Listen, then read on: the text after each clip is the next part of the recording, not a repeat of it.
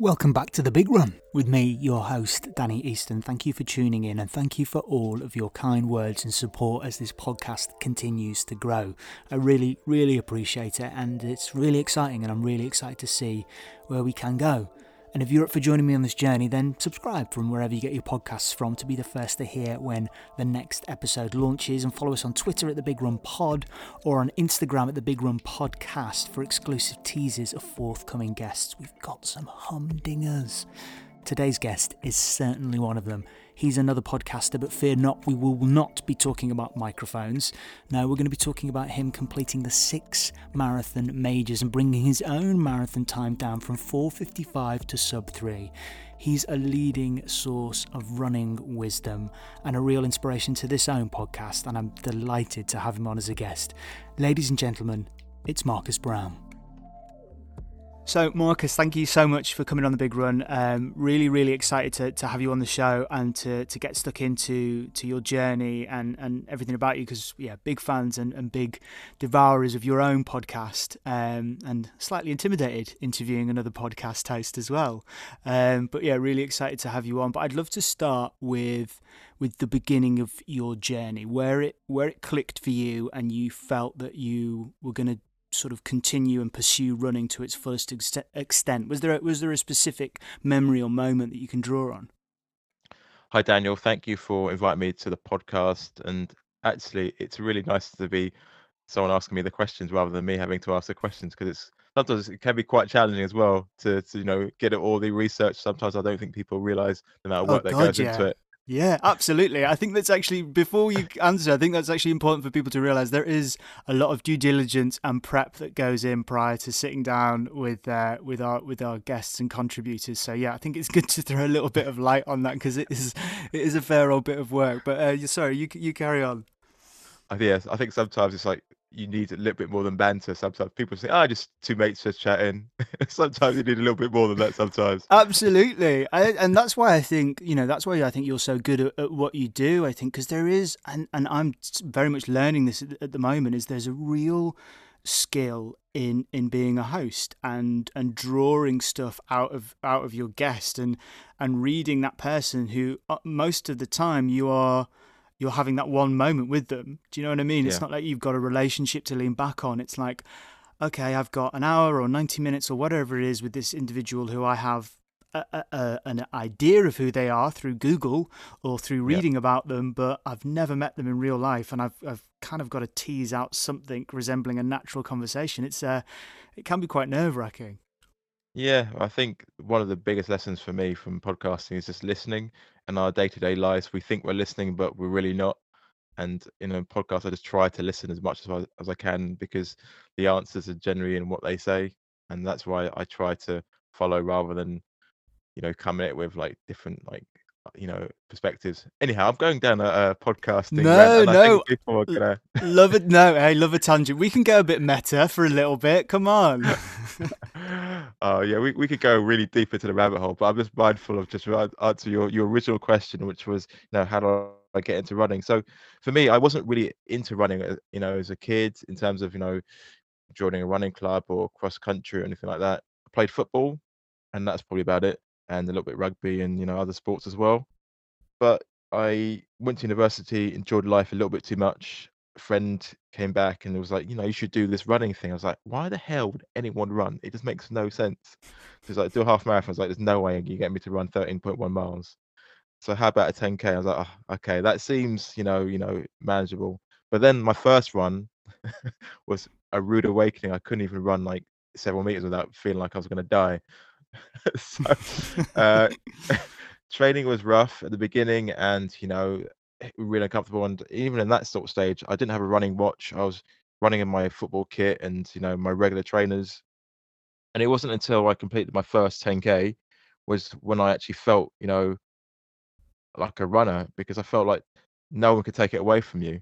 It's something you've done in your own steam, and even though you had the doubts in the training, you had the doubts during the race you've completed it and yeah it was an amazing feeling and that was the thing the feeling that sort of kick started you know my running journey and the lessons that i've learned from there And that uh, going from a place of thinking, why the hell would anyone run, to having that sense of ownership, I'm curious as to why, prior to that moment, where that perception of yours came from. Why, why did you sort of think it was it was a bizarre thing for for anyone to run? That's a really good question.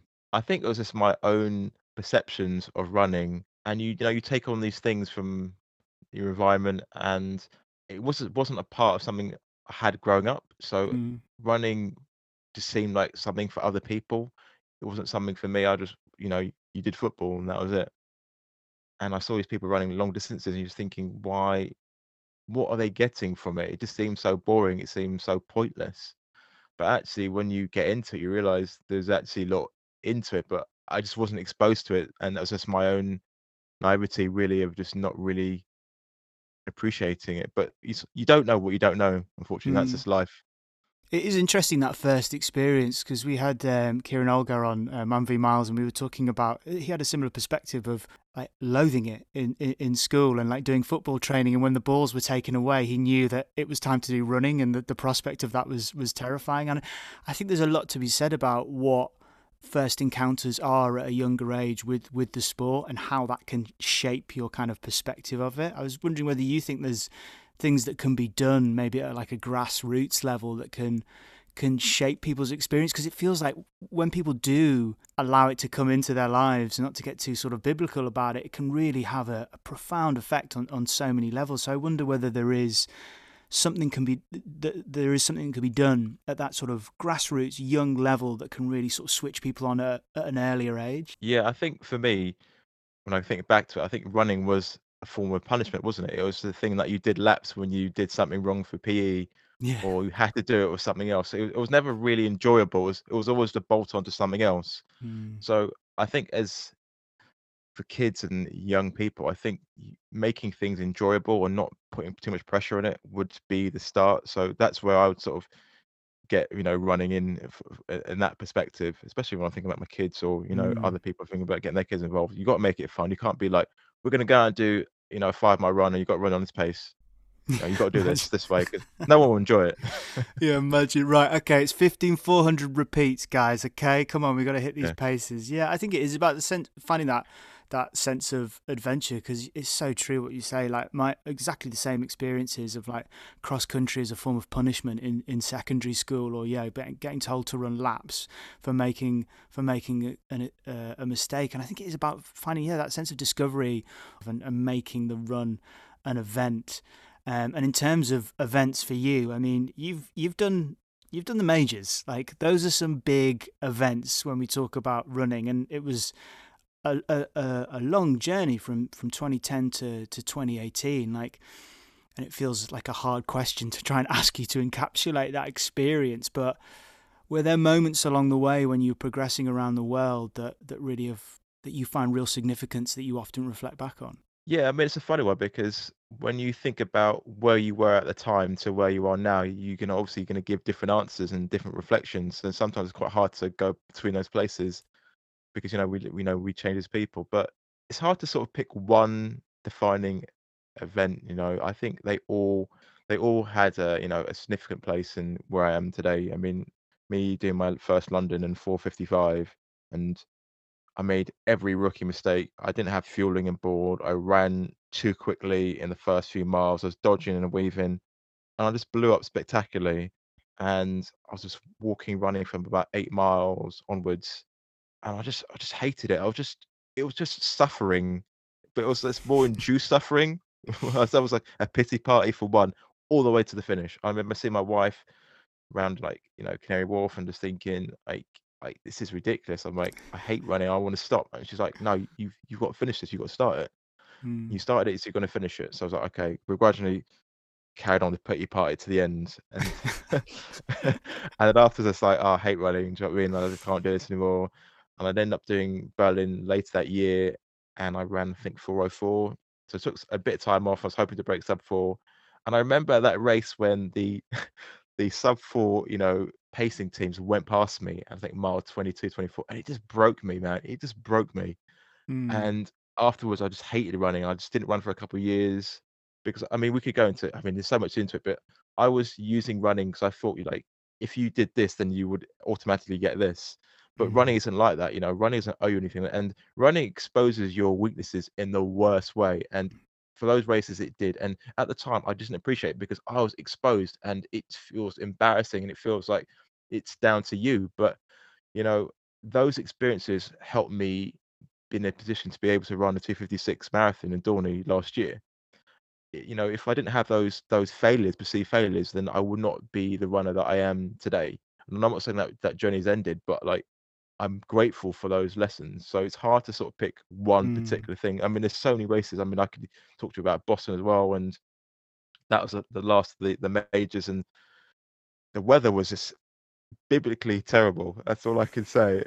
but you've got you've gone out there, you've flown out there. You're thinking this is the last of the six, and I've got to do it. And I had like a knee issue, and I and I was just trying to manage my knee, you know, a couple of weeks before, and so my training reduced, and I got to halfway, and it started playing up, and then it, you know you just kind of get into the finish. So you've got your knee to deal with, that slight knee issue, and then you're in torrential rain and wind, and it's freezing cold, and your hands are freezing, and it's like you're not really taking on board like what's happening in the crowd because you're just in that moment, and you know you just kind of like one foot in front of the other. Then you kind of cross the line. It's like you've stepped out of trance, and you're just like, man, what the hell's happened? You know, I remember speaking to the Abbott's team for this video, and they asked me what I'd achieved that day. What did I do? And it really took me back to the person that, you know, did 455 and thought, oh man, you're a, you're a loser. You can't do this. Like, what are you doing? Uh, to think actually, you know, there's actually something in me that I kind of didn't really appreciate. And I, I know people say, you know, running saved my life, but you know, running, you know, for me has taught me so much uh, it's Mm. been an amazing teacher, just not in the highlights, but in the in the in the really challenging moments. And what strikes me with your response there is like obviously your time's improved and your fitness improved, and you know you, I'm sure you could attribute that to, to training and working with a coach and and getting into those the the minutiae of it. But what also strikes me is how your mental attitude and, and approach to it seems to have improved and, and, and strengthened as well, and the kind of perspective I think that you have. That's one thing that was always strike me when you interview other people is the is the kind of the wisdom that you have about it. And was that something during that journey um, from from London to, to Boston that you were also actively working on? And is it something that you still work on, that sort of mental fortitude? Yeah, I think, you know, your mental side is like your physical side. It's like brushing your teeth. I mean, you you got to brush your teeth every day. I mean, it's not something you can just give up and just be like, I've arrived at a place now. I'm done. It's always something that you're working at. And yeah, when I started, I was in a different place mentally. I was expecting certain things, you know, not really focusing on what I could control. I was just kind of more than I coulda, woulda, shoulda, expecting too much. And you know, you go through these things. Like I said, the marathon exposes you in the worst way. And I've, you know, I went through, you know, quite a few knocks in the marathon itself, and that is a real good teacher if you let it be a teacher. And you know, for me, it's I wish I could just say I picked up a book and I was just like, then I became like all zen and but it wasn't like that. It was just like run a race, fall over, run a race, fall over, learn, you know, and just keep coming back and keep coming back. So I mean, all these experiences have basically made me more present. I think it's not that you're you you, you get like some sort of badass type thing, like I can deal with anything. It's just more like, you know, whatever happens, I can take a breath, I can pause, and I can make the best next step. And I think Boston for me was one of those realizations that actually, no matter how bad the weather is, no matter how bad things are externally, you've got so much in you. It, you can just take a moment just to make the best decision for that that time, and and then that you know moves into your life and then that moves into your running and, and they kind of bounce back and forth between you know because there's, there's no real sort of difference between you know those kind of things. And yeah I, I would say it's just more i've learned from the actual doing and the falling over and embracing the falling over and, and embracing just you know we can't actually control a lot of things but actually just trying to focus on how i react to it. And i think that's basically helped me a lot. Whereas at the beginning i was just like unmovable. And you know, if you're not prepared to flex and bend, then the marathon will run you over. Yeah, it will seek you out, won't it? Especially those sort of yeah. last four miles. Any chink in the armour will be hugely exposed. Yeah. And I think it's also really interesting hearing you talk then as well, like because there's there's there's something tantalizing with with the running content that's put out on social media when you see you know uh, a compare and contrast and like you know 455 down to sub 3 and it's such a desirable thing for people to want to know what the answer is. And i think you just kind of underlining there that it's more about the journey and your own experiences with it rather than a kind of catch-all approach. Like are you mindful of that with with your with your following and with people who kind of look up to you to to really underline that that I will share advice, but the the experience is always going to be based on the individual. Yeah, sometimes people want the secret. What's the secret workout? There is no secret. There is no perfect workout. It's just doing the work and putting yourself in a position where it's scary because you might not achieve something, but you you you go for it anyways and I wish it was an easy answer, but it's not. It's it's just being in a place of discomfort. I don't, I don't I don't want to make it seem like you know discomfort in terms of like you know forcing yourself if you've got a broken leg or something like that. That's just ridiculous. It's just more just mentally uncomfortable as well, alongside the physical discomfort. Mm, and making peace with that, yeah. Yeah, I mean, there's no there's no point me saying it's this specific workout that got me from here to there. They all counted, and but it was a consistency. But you know, I, I I wish there was a secret answer, but it's not. I mean, some people can look at other people and think, oh, you know, that person's really talented, or you know, they've got this or they've got that. It's just like, no, don't look what other people have got. Just look at what you've got. And I just think now, I think, imagine if I would have quit after a 455, I would have never have known what I could have done here. And that's just applicable in life. Like sometimes you don't really appreciate things until you've actually had to really work and graft for it. If mm. if I just got a sub three straight away, I would have not appreciated as much as I do now. Mm-hmm. So even when I finished Dorney, like I've still got such a massive sense of satisfaction. I've not had that kind of dip of like, oh, what's next? I mean, I know what next goal is, but like I know what it's taken to get to that stage. So like there's nothing that can sort of take it away from me. And let's talk about the sub three thing because yeah. that was that was a target for yours for for a long time. And yeah, fourth of October last year, Dorney, you finally broke that barrier. And I'm not going to ask you what was the specific workout that got you there, but that journey and the sub three thing because it is such a cornerstone. It's something I'm very much aiming for at the moment. Three ten, desperately trying to bring that down to to sub three. What is it about that you think that holds so much appeal to, to so many people who who would sort of describe themselves as non-elite yet competitive runners?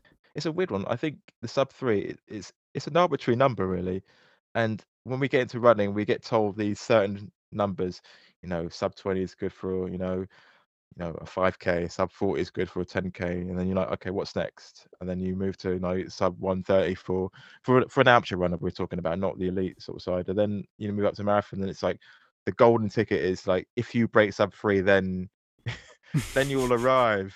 Dreams will come true. Yeah.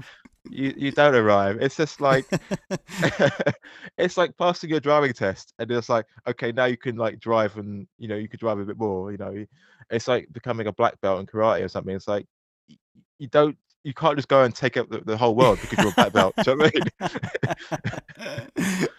I love it. You can instantly win all fights straight away as soon as you get your black belt. exactly, you know, and it's funny because like now I'm I'm sitting back on the other side, and you sort of think actually, I was really dictated by an arbitrary number that I'm not quite sure I really truly cared about. If that makes sense. So now I've got rid of that, that barrier. I can almost feel like what does the best what does my best look like and now that's do you know what i mean i can now try and move forward from there and whilst time is important to a certain degree now that's out of the way i feel like i can actually just move towards what does my best marathon look like mm. and that's what that sort of drives me and i think sometimes the sub three can actually be, become a limiter and it did for me because sometimes you can actually be better than that but you're just limiting yourself to a certain frame of mind you know it's, it's a difficult one. Sometimes you can overstretch where your fitness is, but sometimes you can limit yourself by staying within, you know, within mm. a confined space when you, your potential is actually further. So it's about trying to be mindful of, you know, your time, but also just be mindful of what where you can actually go in the future. And if there was, if you did have access to a time traveling machine, if you could sit down with yourself prior to breaking that sub three barrier, you know when you had you came so close in, in Manchester and, and it kind of it didn't quite work out. Um, would there be one thing that you would like grab yourself by the shoulders and tell yourself now, having been on the other side of, of breaking that barrier? It's when I well, I'd say relax, but that I've got to give some context to that. So when I ran Manchester, I had a really good training block, but I was so nervous. I was so tense, which is an, a normal thing. And then I got food poisoning, and you know it kind of went a bit south from there. And I threw up on the, the finish line. There's, and I've got a video up online, so you can see that if you want to see that as well. And then after that, I had yeah, I'll link it below. uh, then yeah, I went to Berlin, and then you know I was didn't have a great training block because I had some stuff happening in personal life, and then I went to New York, and I, then I was just really amped up from Berlin. I was like, I should be get doing this, and I think through all those sort of things, I, I just wasn't really on the right rhythm for where I needed to be. I was either under or too much.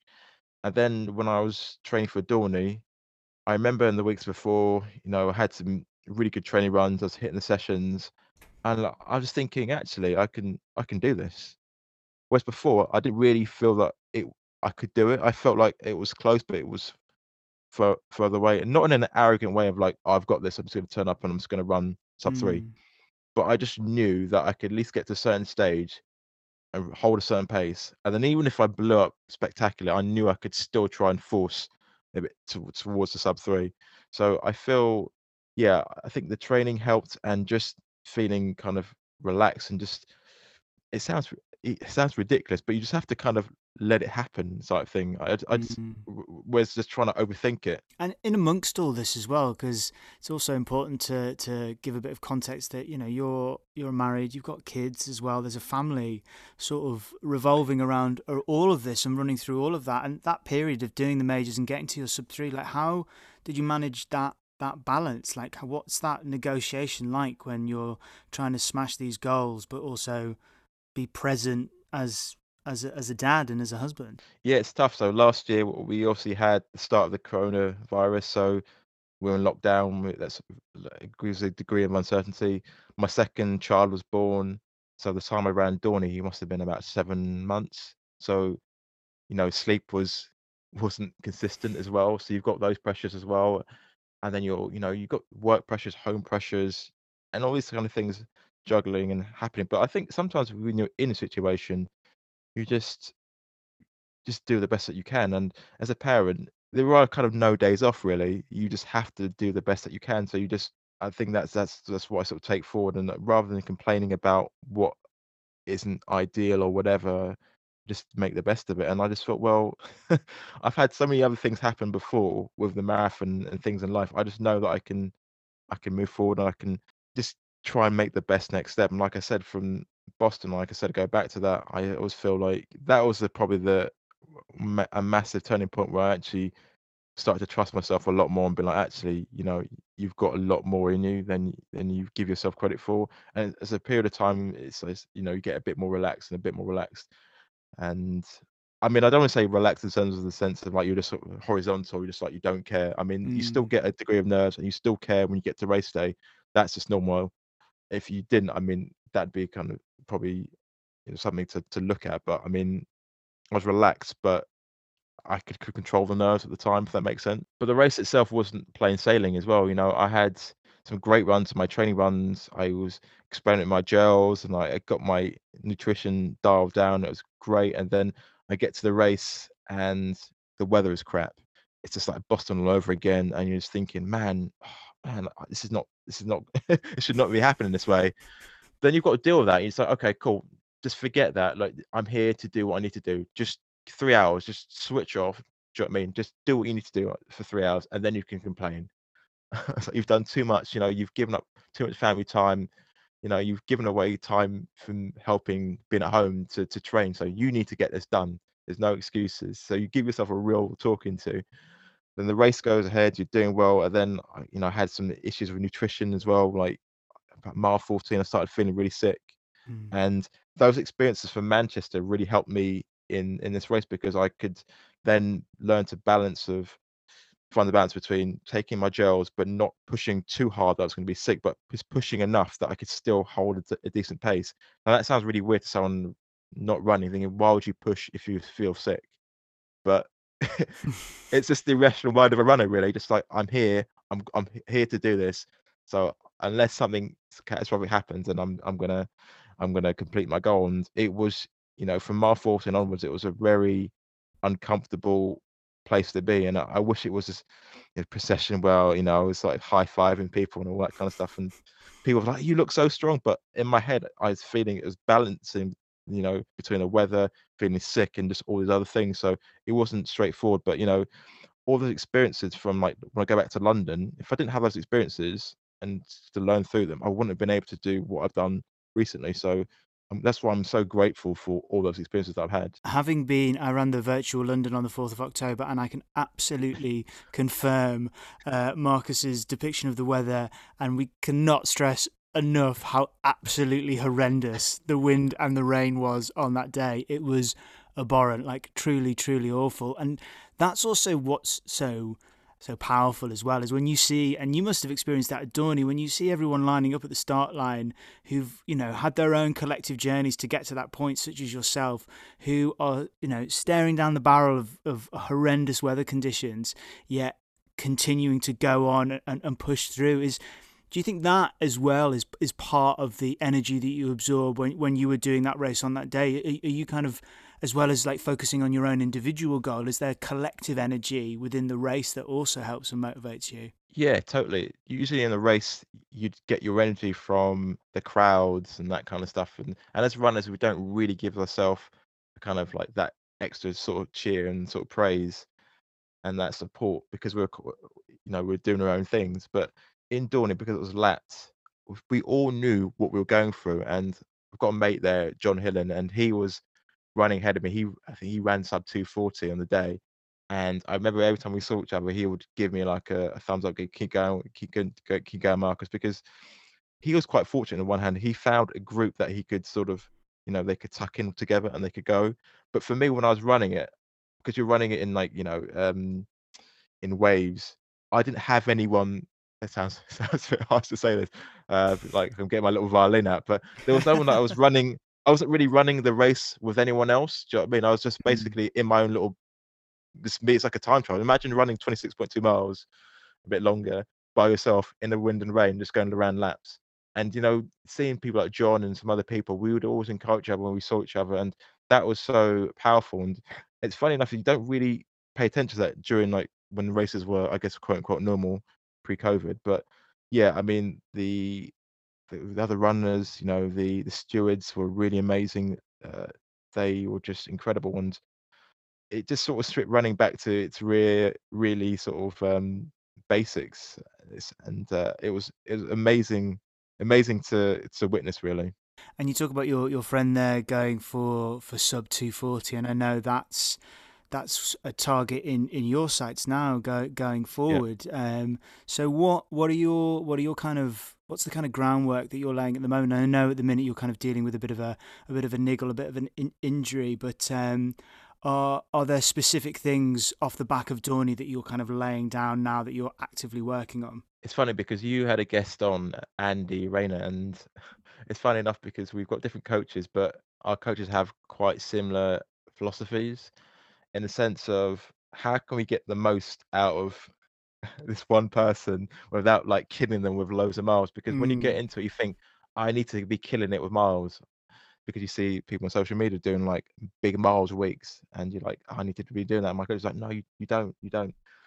Don't get me wrong there is a place for miles you know? If you're a 5k runner or you're a high level athlete you know you're you know sub elite you know you do need those miles. They do count. You can't just you can't just wing it but for where I am, I think sub three, you know, get sub 240, you don't need huge miles. And I know some people are going to disagree with that, but it, it, it's, there's, there's different ways to skin a cat. You can, the way I look at it is like if you just kill yourself, do all the miles right now, then if say you get sub 240, then where else can you go to? So the way that we look at it is like get the most out of you now. Then if you want to go further, say you can get faster than that, then we can at least add the miles on because like mm. you can't take away because then if you've got if you're running like 100 mile weeks and where else are you going to go to? Especially if you're working full time, your kids and stuff. It's it's too difficult. So what we're trying to do, the basics are just to kind of keep the miles kind of minimal at a, to a certain extent. So six days a week, two sessions, and if I could just give a little bit of context. So the idea would be I'm going to be working back to um, just fitness because now I, I, can't do any speed because I'm just I'm just rehabbing my my glute in the minute and just uh, taking it easy. But the the idea is to work to a place where I can build some speed. So we're going to do some blocks where we can do some speed work. And the idea for the marathon is to work to your target marathon pace and then extend it out. So you build the speed we can do it, and then you extend it out. I think a lot of people feel like what I'm going to do is I'm going to do a little 5k sort of stuff training. Then I'm going to jump into my marathon block, and then what I'm going to do in my marathon block is I'm going to try and chase speed or get speed that I haven't got. Now, don't get me wrong, you might actually find that naturally happens that you actually get faster and you get that. And but for some people, it might not happen. For me, it definitely doesn't that work that way.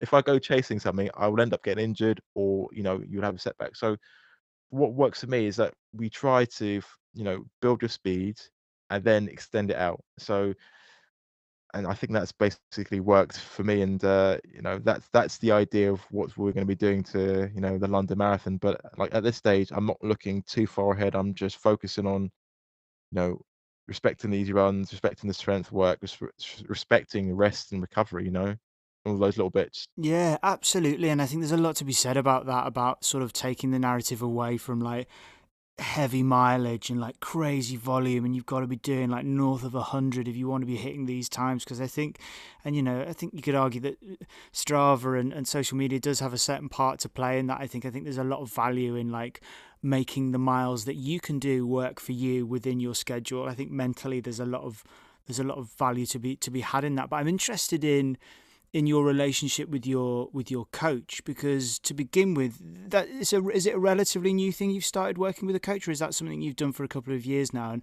when did that come on your radar as something that you wanted to invest in? And and what's that relationship been like and, and does it continue to grow? So initially when i first started running i was just like i'm gonna do it all myself. And there's nothing wrong with wanting to do that but you go where you go but you go slower because you're having to learn it and at least you've got someone experienced, then you can at least cut out some of the mistakes and just you know just save yourself some time. So, and I always initially thought, you know, coaching is isn't for me. It's for elite athletes. It's for someone else. But then I started. I got into contact with my coach probably around 2016, 2017 and yeah we started working from then so we've been yeah since since that time so it's been a consistent sort of period of time and what does that look like i mean we he sets me training each week. We have a, a you know, weekly review. We have like contact, and I let him know how the sessions go. And it's funny, like one of the things that you know, like when you're first starting running, you feel like things should be a certain way. Like I've got to be this way, I've got to be that way. And one of the things with a lot of my coach is actually, you know, just to kind of just relax and just let things. You know, sometimes we can look at things in, in absolute minutia. Like if we do not hit a certain training, uh, you know, uh, pace, you think, oh my gosh, like the world's going to end. But actually, it's not. Mm. If you can go, name me a runner that you know has gone a month without having an off run. I mean, if you do, I want to know what they're doing. they don't exist. Yeah, it's so exactly. true. So true. We all think it's someone else, but actually, you know, it's something that's just part of running. And you know, he's got me to sort of take that on board and just be like, actually, you know, you're you're here. You know, you're you're close enough, and you know, you, you can just take things with a bit more context really. So I think you know working with a coach has been really good to you know get the foundations and just learn just to love the sport and just to appreciate it as well. I think you know I've got a really good relationship with my coach John, and you know he's been on my podcast and we've had some conversations, and it's been really funny because like when I did the sub three, how to break sub three, that was before I did sub three, and he's like, you know, you could do this, you could go faster than this. I was like, really? I was like, what? but sometimes you need someone like that just to. I'm sure he's not saying it to to, to kind of put false ideas in my head because he's got nothing to gain by doing that. He obviously sees something in me, and sometimes when you have someone that sees something in in you, you think, okay, cool. Why do I not just see what, what happens? Is believe it. So sometimes when I'm doing my hard sessions now, I'm just like, well, John thinks I can do it, so just give yourself a chance. There's so much strength to be found in that one person actually believing in you and your potential. I think that's like Yeah. so true of so many things in life. It's that one individual that goes, "No, you can do this." That is, it's like rocket fuel for for motivation and inspiration. And you were talking about context then, and and not beating yourself up about sessions. Are there? And I can imagine, obviously, family is a huge part of that. But are there other things in your life that allow you to give your running context and to put it into perspective?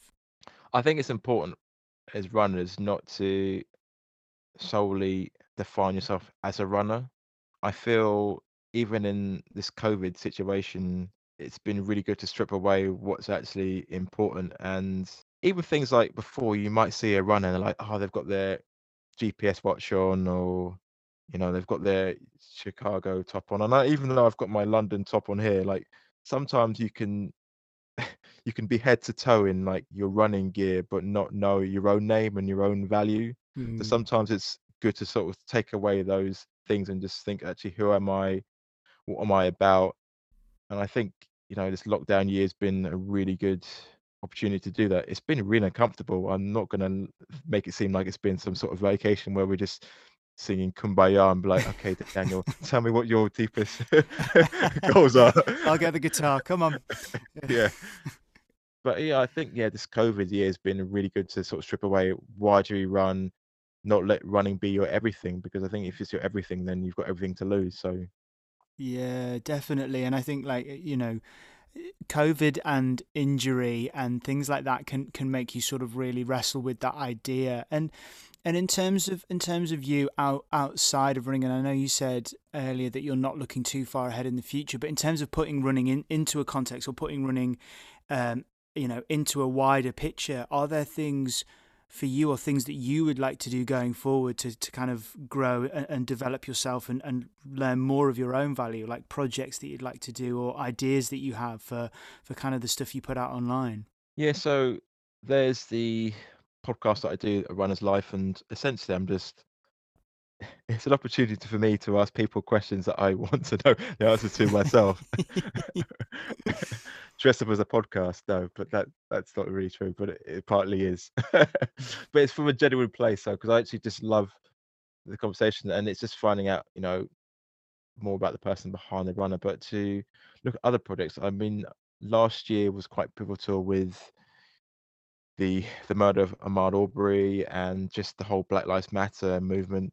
Mm. I know it's been it started years back, but was the 2020 version, and I got involved with a group of other runners, and we set up uh, an organization called the Black Trail Runners, and you know we're currently you know setting up as a charity and also as a UK athletics run club as well. So the idea is to get people who don't feel like the space belongs to them, you know, as a part of like the conversation. And I know people think "Oh, that's ridiculous. Anyone could just get in a train and go to wherever and do whatever. But sometimes people forget like unless you you see an example, you won't necessarily want to do it. Like for example, I could say to you, how many black people do you see skiing, rock climbing, just like or just in outdoor spaces that's been advertised? Mm. You know, so imagine as as as a black kid growing up seeing that. So you grew up thinking it's not for you. So like the same sort of thing as we talked about running. I guess when I look back it,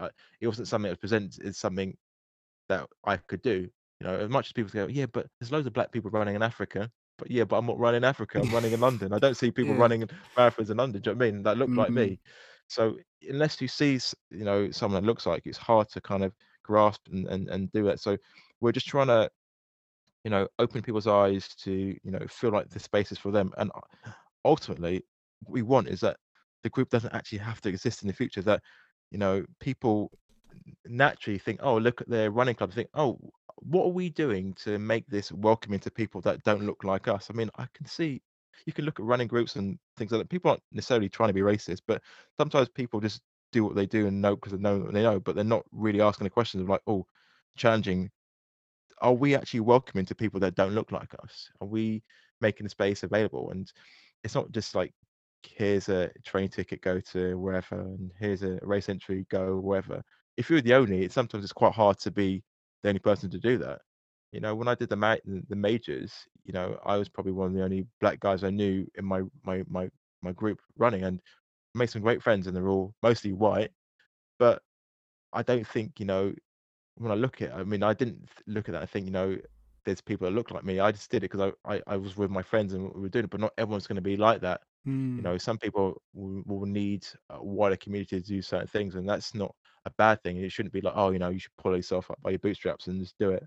People forget, like sometimes we can get lost in this whole. I'm going off a tangent, but the whole No, kind of thing, like you know, it's a self-made thing, or it's down to you and the way that you know your your drive. But sometimes, like you could take, for example, you could take two athletes and I was like speaking to Joe Gray on my podcast, it's going to come out soon. And he was giving an example of another black athlete that was really talented. He said it's more talented than him, and he said this guy had was growing up in a really racist part of the country and had like just less opportunities, and it made him question like you know people that helped him in his you know his life and sometimes people think oh it's just down to me and I my drive but actually no it's not. Someone probably invested something in, in you and unless you you show me someone that you know was born you know left their mum went you know, started talking about you know what mum I'm, I'm good. I'm gonna wipe myself down. I'm gonna eat. I'm, I'm gonna move to my new house straight away. Do you know what I mean?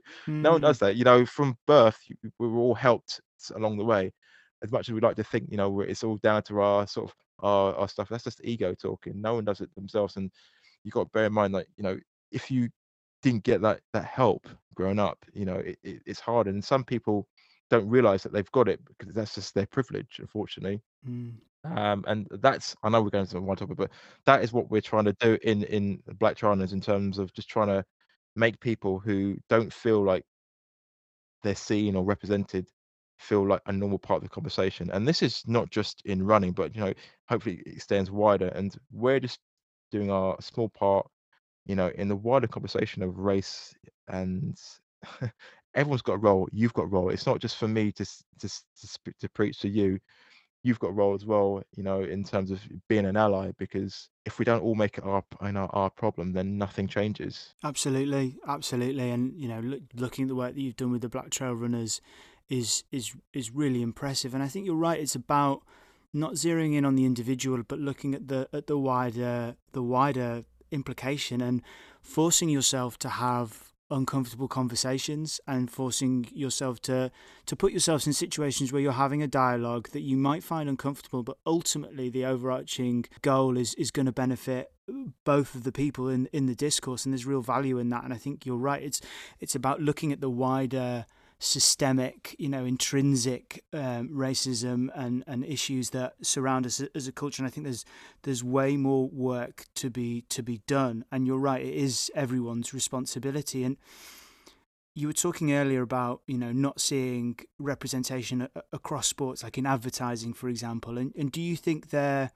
or are there actionable bits of not advice but things that you would like to see from like the major stakeholders in the sport that they can do to help change that um, as well? Are there, are there things that you would like to see like the the brands or or the events or, or the, the yeah the, the kind of the gatekeepers as it were of the sport of running? As we if we use that as an example are there things that you think that are actionable for them to do to help improve that There's so much to that question, and I'm just trying to think how to best answer it. I think dealing with racism, it's been a generational question that's not been fully addressed. So I don't want to be arrogant enough to say that it's these steps that are going to lead to this change, but I can give some mm, sort of thoughts.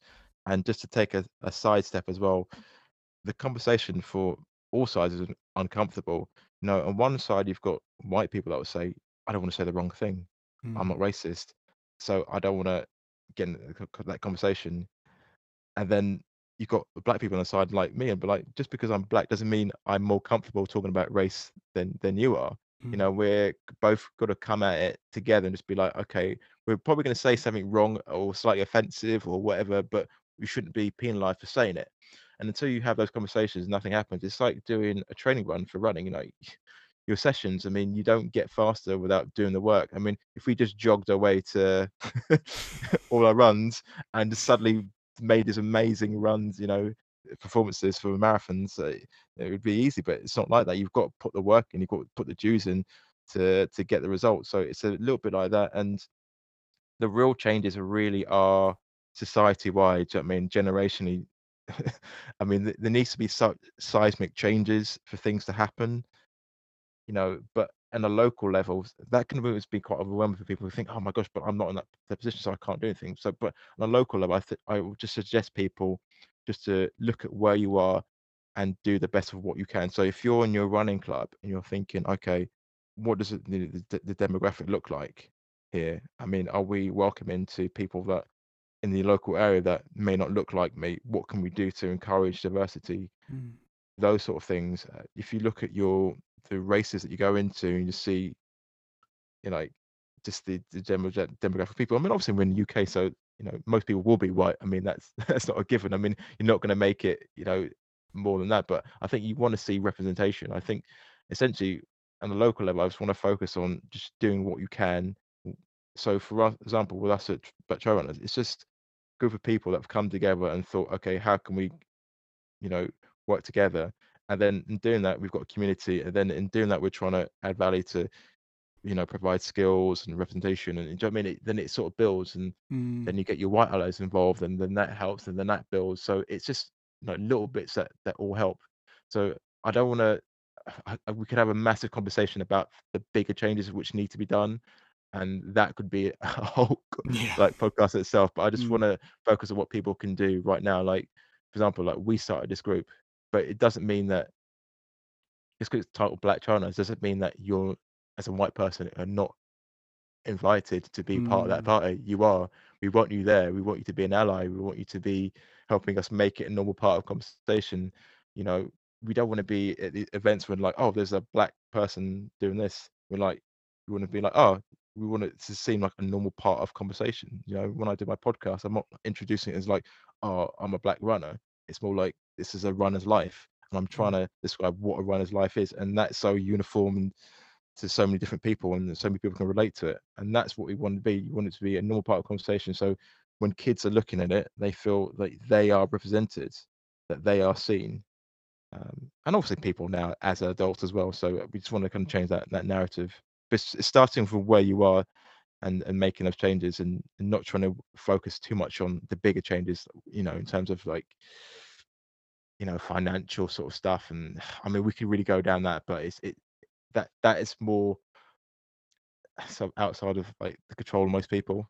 Mm, and that I think that's is so such uh, so many things to unpick from that response there, but I think it's also a, a, really bit of actionable advice for people listening as well, is to focus on the immediate, like the here and now. Like, what can you actively do within your own realm of of power, but like, uh, what can you actively change within your own environment? Like, it's a really, um, really strong thing to to take away from that, and I think it's just important to keep this dialogue going. Like we had no idea that we were going to go down this path in this conversation, but I value it and like really appreciate you like allowing me to into this discourse. And I think there's there's so much more to be said on this. Yeah, you're right. I think it's like a it's a whole other podcast series, like it's a box set. Do you know what I mean? There's so much to unpick, but I think for people listening to to to think about what is actionable immediately within their own lives, if that could be one thing that they could take away, I think that's that's a really great thing indeed. And I think I feel like that's a nice note for for us to end the conversation on like giving that little bit of uh, incentive to to people listening to just to just to consider at the at the basis level I think. But um so can I just add one more thing to that? Sorry. I don't just make it seem just like what are you doing for black people. I think it's it's a, it's a sense of like what are you doing for your community. So literally that is a question you should ask yourself. How could I be of service to my community? How can I make mm-hmm. my environment a better place? That is it. Yeah. No 100% what can you do for your community and that does feel like a really like powerful note to end it on. Marcus, thank you, thank you so much, man. I really, really appreciate this conversation and, and for you coming on and being such a, a, brilliant guest on the Big Run. Thank you so much, man. No worries. Thank you for having me on the podcast. It's been a great to talk to you. Big thank you to Marcus for coming on. You can follow him on Instagram at the Marathon Marcus. You can find out more about the Black Trail Runners at blacktrailrunners.run. The website is linked in today's show notes, and there's also a podcast called The Checkpoint, which is well worth checking out. If you want to check out my own running as I slowly resuscitate my fitness back to life after two months of injury, you can follow me on Instagram at Danny Runs Some. And as always, if you're able to, get out there and get running. I'll see you next week. Thanks for listening.